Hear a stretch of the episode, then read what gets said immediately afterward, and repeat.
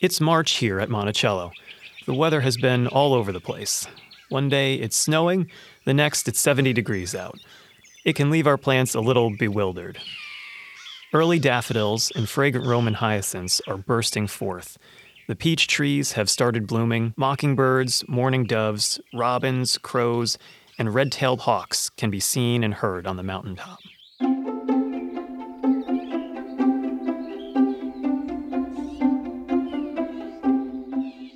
This is A Rich Spot of Earth, a podcast about gardening and the natural world. I'm Michael Tricomi, the vegetable gardener here at Monticello, Thomas Jefferson's home in Albemarle County, Virginia. This month, we're going to talk about bare root plants. Our Center for Historic Plants is shipping bare root plants out to customers every day. That's B A R E root, meaning you'll get a plant without any soil around the roots.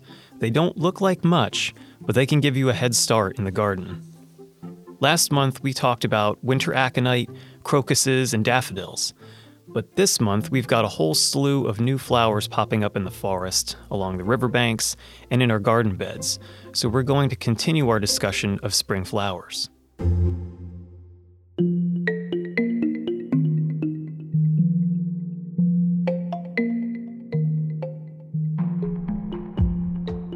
People have been planting bare root plants for centuries.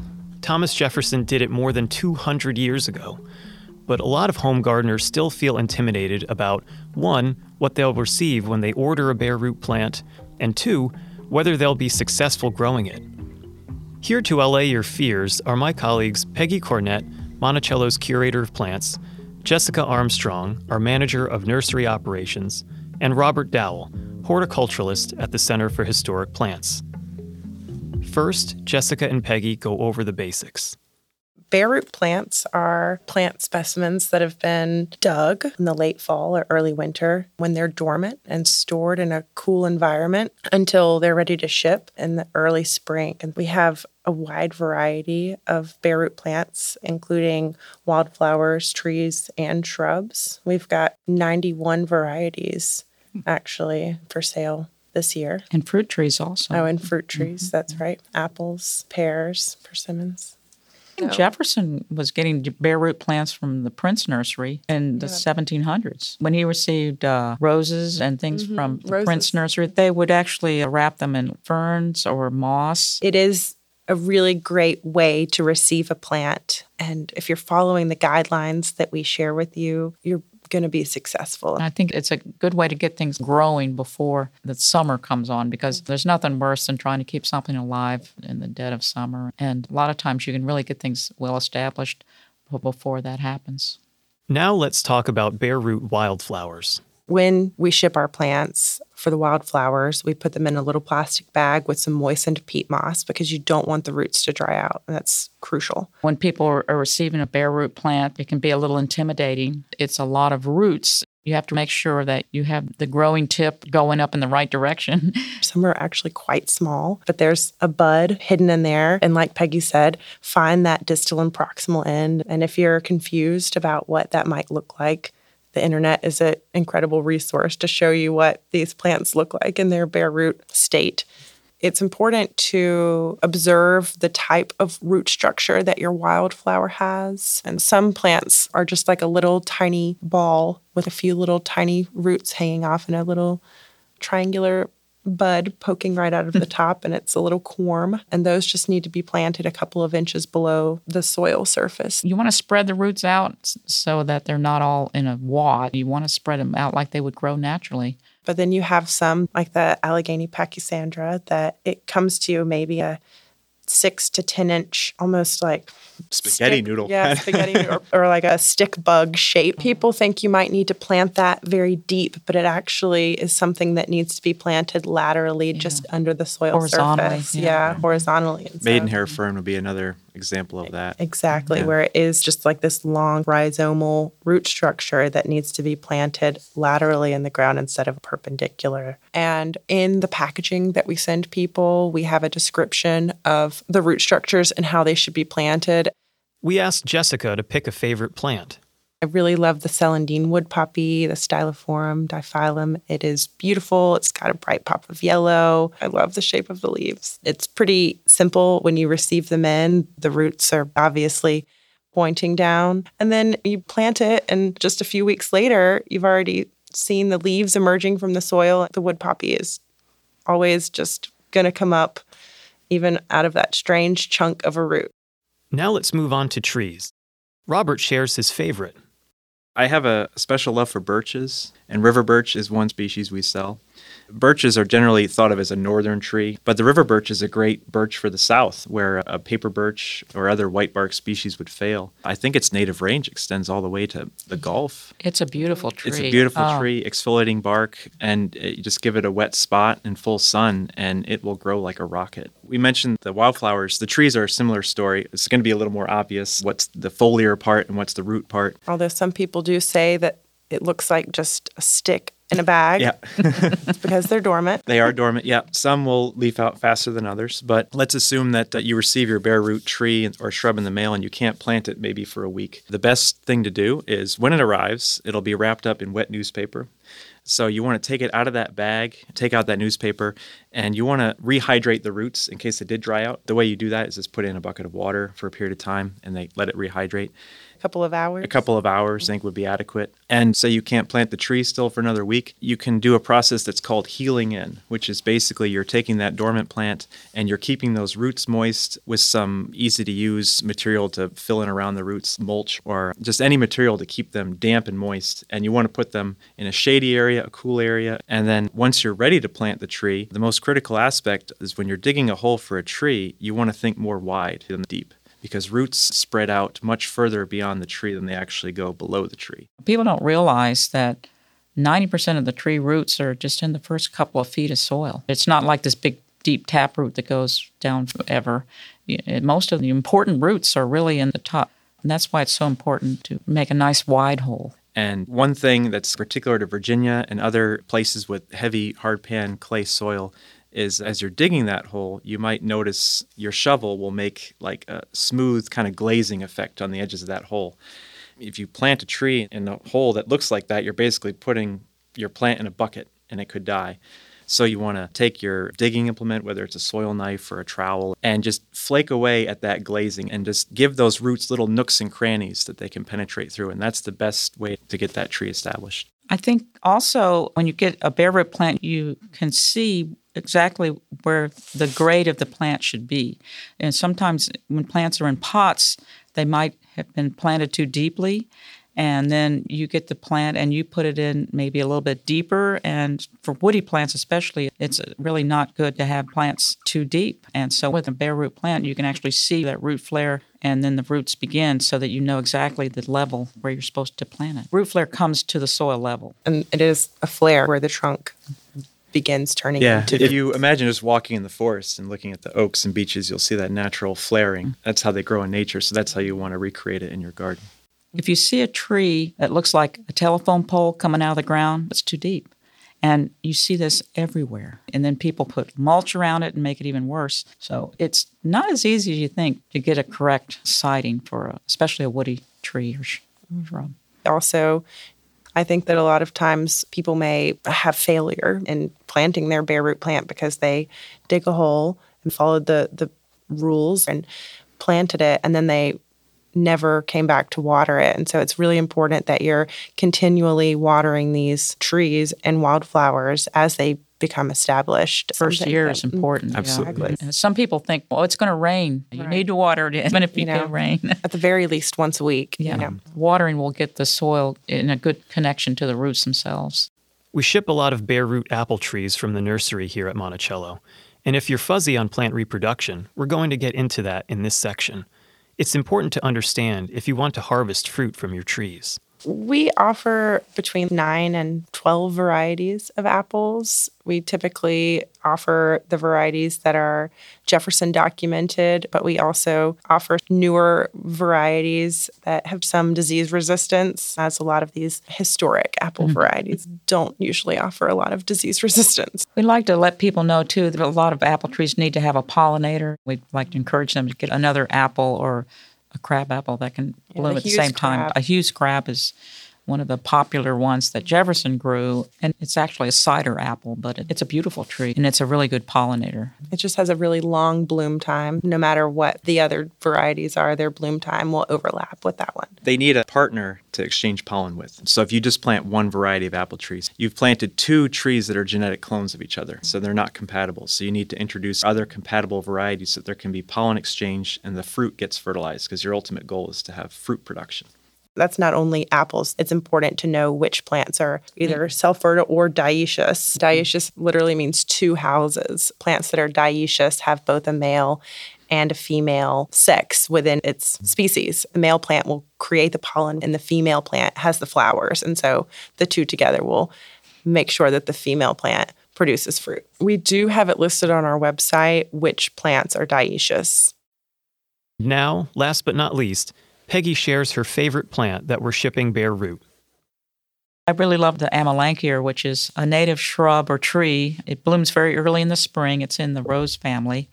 And that's one of my favorites because it has a beautiful flower. It's an interesting history to it because another common name for it is serviceberry. And it's just because in the mountains, it flowers at the time when the soil is soft enough so that you can bury the dead that you've stored over the winter. so you can have services, you can have funeral services. We'll also call it sarvis. berry. Sarvisberry, but but That's a because you're from. Kentucky Yeah. and you're Oh. calling it Sarvis. Yeah. But anyway, but the other name is shadblow, which it blooms at the time that the shad run in the rivers, and it has a beautiful bark to it. I think it's uh, kind of a smooth gray bark. And it has fruit that's delicious. Yeah, it's fruit for wildlife. Yeah, and, And people, I guess. But I grew everything for wildlife. Yeah. Beautiful fall color too. I've Yes. seen service berries with beautiful yellows and oranges, almost as good as a sugar maple. A lot of the tree stewards are really pushing that as a tree for homeowners in the city because it doesn't get too tall. It doesn't grow into your power lines. It's an alternative to dogwood and that kind of uh, similar sized tree. Here are a few words from some recent Monticello visitors. Then we'll be right back to talk about work we're doing in the garden right now. Hi, I'm Joan from New Jersey. I'm John. I'm originally from England, but now from New Jersey. As you pull up to the house, I love the little leaf linden trees. Some of the branches reach down to the ground. Absolutely beautiful. Enjoying coming out here and seeing this beautiful setting.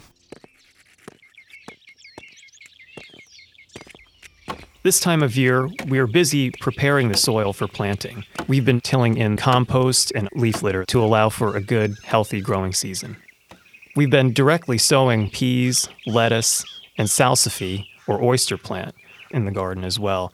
Due to the warmer weather we've been having, we've been doing a lot more weeding and even watering. In our orchards, we've been steadily pruning our fruit trees before they've opened up in bloom. We make precision cuts to prevent any disease from spreading throughout a tree. We prune out any dead wood, and we also thin out the branches to provide good air circulation and lessen the weight on the branches of the tree.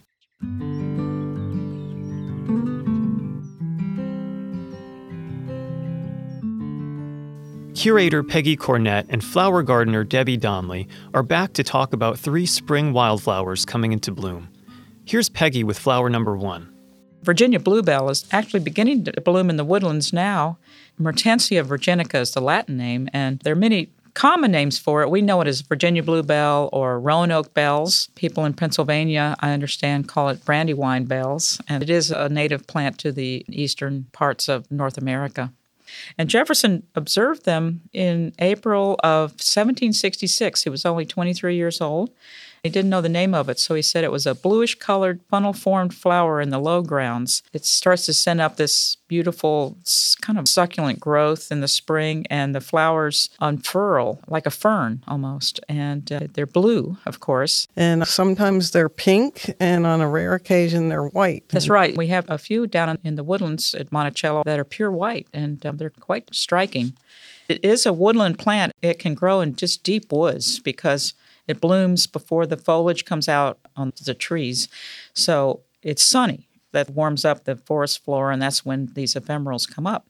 But can also grow in a sunny garden because it goes dormant in the summer. So you have some beds that have bluebells that are out in full sun, basically. Right. Right now in the garden, they're just very deep purple nubbins coming out of the ground, whereas for some reason down at the river in Bluebell Valley, as we call it, they're quite lush. It's one of those plants that you have to suffer through the dying foliage. You can't cut the dying leaves off, they need to feed that rhizome. And it's a good one to be planted amongst your perennials so that the perennials will help hide that ugly foliage that has to stay on the plant until it's quite brown. Debbie mentioned the Bluebell Valley, which is part of our spring wildflower walks, and it takes us down to the Rivanna River. And the bluebells love this moist, rich woodland soil. And so when you walk down there, it's just so lush. I believe Brent of Brent and Becky's Bulbs. I had seen him giving a talk one time, and he showed a picture of Bluebell Valley and he said that it was one of the best stands on the East Coast. Oh, wow. We're famous for that. That's right. Debbie mentioned feeding the bluebell rhizome. A rhizome is a stem that grows horizontally underground, and the plants shoot up from it. It's where the plant stores food. Waiting to cut the bluebell leaves allows the plant to store more food for the upcoming year. Also, fun fact you've probably eaten a rhizome before. When you eat turmeric or ginger, the part of the plant that you're eating is the rhizome. Now for spring wildflower number two. Another plant that Jefferson first noted in the forest was the plant that he called puccoon, and that's a Native American name for the bloodroot. As the name implies, the root does have kind of a red cast to it. It's in the poppy family, so if you think of how delicate the flowers are, and they're just pure white and they come up early. They'll start to flower as the leaves are just starting to come out of the ground. Yes, the flowers really appear before you have too much of the leaves showing. There's some species tulips blooming amongst them that have just kind of mingled together. The Turkestanica. Yeah, it's a nice combination because they're both about the same height in the garden. And the flower structures pretty different, so that really looks nice together. And once the flowers drop, the leaves are also quite interesting. It looks like uh, mittens almost. The foliage will last a long while. In fact, in the north, it's a bit of a ground cover for a longer period than it is here. I think it it will go dormant quicker down in the south. It does. Hot summer days tends to die out faster than if we have a cooler summer. But the leaves are so pretty that I like to leave them as long as I can. Yeah, they're just nice. they're different looking than a lot of other things. So Debbie mentioned the Turkestan tulip, which she called a species tulip. Most tulips are hybrids, but species tulips are unhybridized. The Turkestan's stems are shorter and hold clusters of blooms. Peggy mentioned that Jefferson documented finding bluebells and bloodroot in the forest as a young man. You kind of wonder if he would have been happier being a horticulturalist rather than a politician. He definitely had a lifelong fascination with plants. And that brings us to our last wildflower, the twin leaf. It's important to us because it's named after Thomas Jefferson. Its Latin name is Jeffersonia diphylla, and diphylla means two parted leaf. And it was named in 1792 by a botanist named Benjamin Smith Barton, who made this big speech in front of the American Philosophical Society in, in Philadelphia. And he said that he was giving it the genus name Jeffersonia. It's actually in its own distinct genus. And he was naming it after Thomas Jefferson, not for his political contributions, but for his knowledge of botany and natural history, which was equaled by few others in America. So it was quite an honor. It's called a botanical namesake. Jefferson had an entire oval flower bed planted with Jeffersonia right near the north terrace of Monticello. I think he was quite proud of having a plant named after him. it's a white flower that looks a lot like a mayapple, and the foliage looks like a butterfly wing. it has one of the prettiest seed capsules. Yeah, they're Um, very unusual. These cute little seed pods that look like urns. We can't really sell seed of this plant because they have to stay moist. Uh, Once they get dry, they lose their viability. And in fact, A lot of times, ants will spread them in your garden because they like to take those seeds and eat the stickiness off of them and carry them around. So they spread that way quite readily. Right. And it's available through mail order. And it, again, it's another ephemeral, so it's going to go dormant in the summer, but we grow it in the garden under big mallow plants. It's in there with the trillium, and right now there's Fritillaria meleagris in there with it. It's a group bed of a number of different plants, but they do enjoy the shade from that rose mallow. The mallow gets probably five or six feet tall and just makes a little mini forest over it. And the Jeffersonia is perfectly happy just growing among its roots. It's the same with the bloodroot is underneath the mallow on the other side of the garden. It's very happy there. Gets bigger every year. We have one last important note for you. We're offering wildflower walks in April. There are four of them on the calendar, and we try to keep the groups small because the walk is down narrow paths. And it's also a little bit challenging. Yeah, it's a long walk, it's, and it goes down and downhill and uphill. Up. and depending on the weather, it could be muddy and uh, a little slippery. It's a fairly rigorous three-hour hike through the forest around Monticello, but it's stunning. This year, the walks are scheduled for April 15th 20th, 27th, and 29th. You can order tickets on our website. And please join us for the Center for Historic Plants open house and spring plant sale on April 22nd. Thanks for listening. Join us again in April when we talk about tulips and spring bulbs. In the meantime, happy gardening.